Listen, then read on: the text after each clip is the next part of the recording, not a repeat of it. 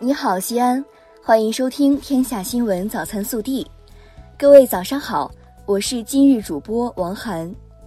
今天是二零一九年七月二号，星期二。首先来看今日要闻。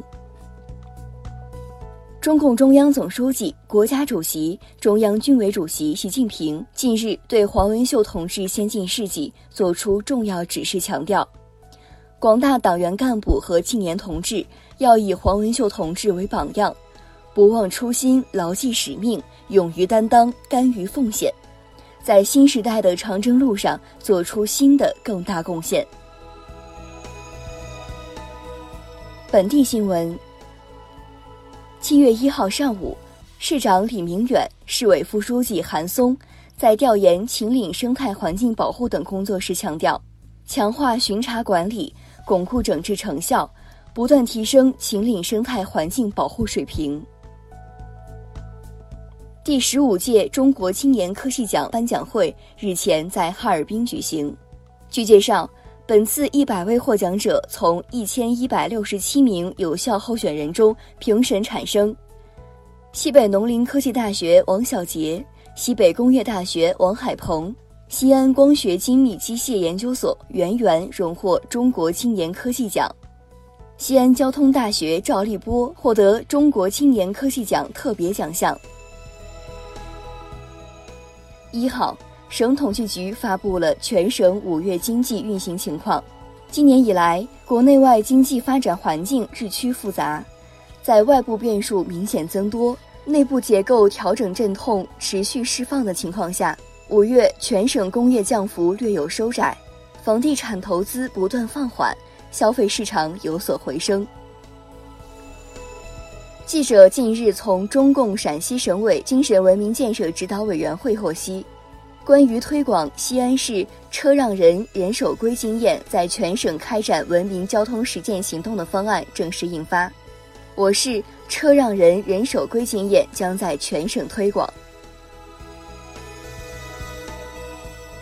六月二十八号，西安交通大学中国西部高等教育评估中心正式发布二零一九年度陕西高校及专业毕业生就业质量指数评价报告。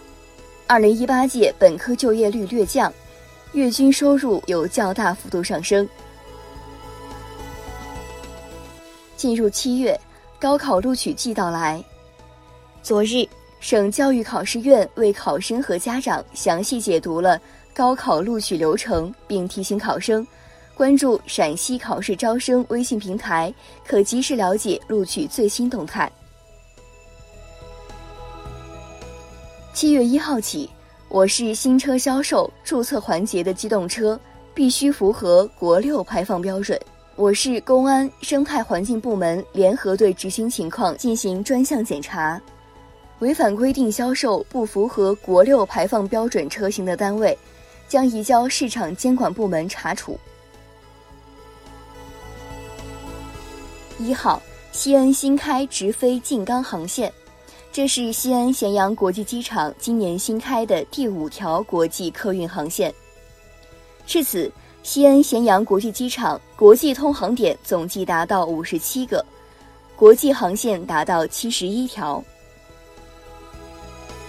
七月一号起，西安车主在微信小程序或城市服务上就能直接申办 ETC，全国联网通行，享受先通行后扣费。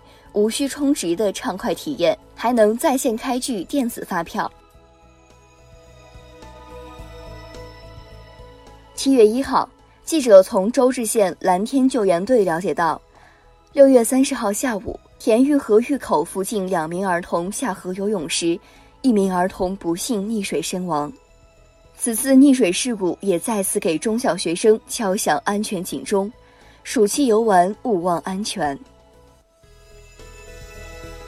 昨日，记者从省消协获悉，今年上半年，省消协共受理消费者投诉四千五百零八件，解决三千八百六十九件，投诉解决率百分之八十五点八二五，为消费者挽回经济损失四百五十七点二三万元。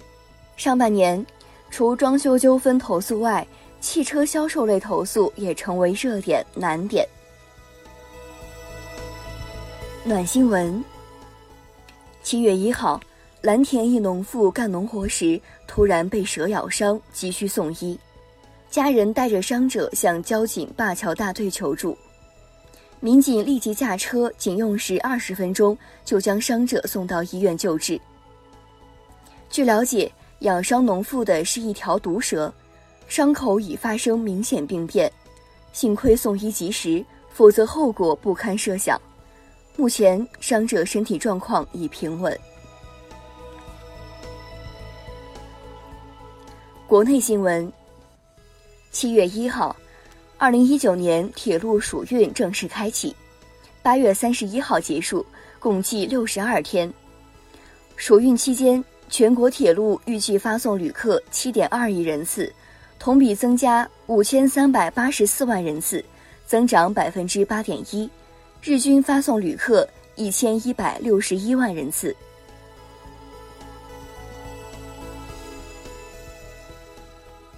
交通部、发改委、财政部日前发布关于进一步规范收费公路权益转让行为的通知。通知明确，国道的收费权转让必须经交通运输部批准。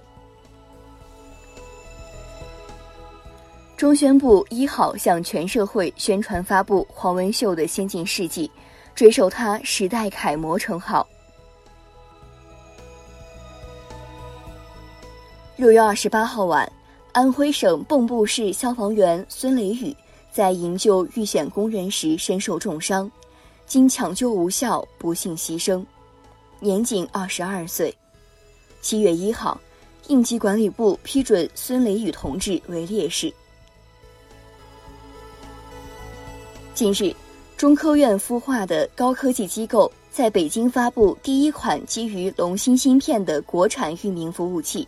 软硬件均实现了国产化，这款国产域名服务器意味着我国在解决互联网底层技术卡脖子的问题上又前进了一步。一号，据宁夏回族自治区纪委监委消息，宁夏回族自治区政协常委、人口资源环境委员会副主任委员王正涉嫌严重违纪违法。目前正接受纪律审查和监察调查。七月一号起，上海市生活垃圾管理条例正式实施，沪上垃圾分类迈入硬约束时代，对不规范分类的监管和处罚力度趋严。一号当天，上海执法部门开出六百二十三张整改单。一号。河北石家庄一酒店被曝发现针孔摄像头，内有十六 G 录像素材。爆料人称，看电视时发现电视下方有小孔，用手机一照才发现是摄像头。涉事酒店称并不知情，已对该客人赔礼道歉，免除房费。目前案件仍在侦办中。六月二十四号，广东佛山顺德。一老人的金毛犬在小区咬死一贵宾犬，贵宾犬主人何某明将金毛犬打死。六月二十八号，何某明被刑拘。一号，顺德警方通报，暂未发现何某明殴打老人行为。死亡金毛犬价值初步估价超过五千元，以涉嫌故意毁坏公司财物罪，依法对何某明刑拘。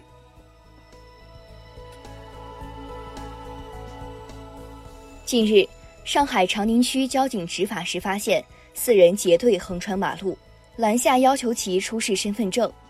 张某故意报假名字干扰处置，大喊：“你是想强奸我吗？”罚款后，张某在社交平台发文诋毁执法民警。女子张某因涉嫌网上诽谤民警被刑拘八日。热调查。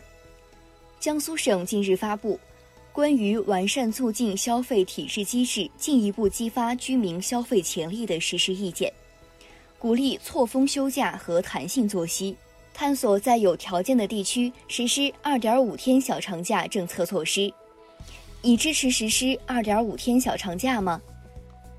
更多精彩内容，请持续锁定我们的官方微信。明天不见不散。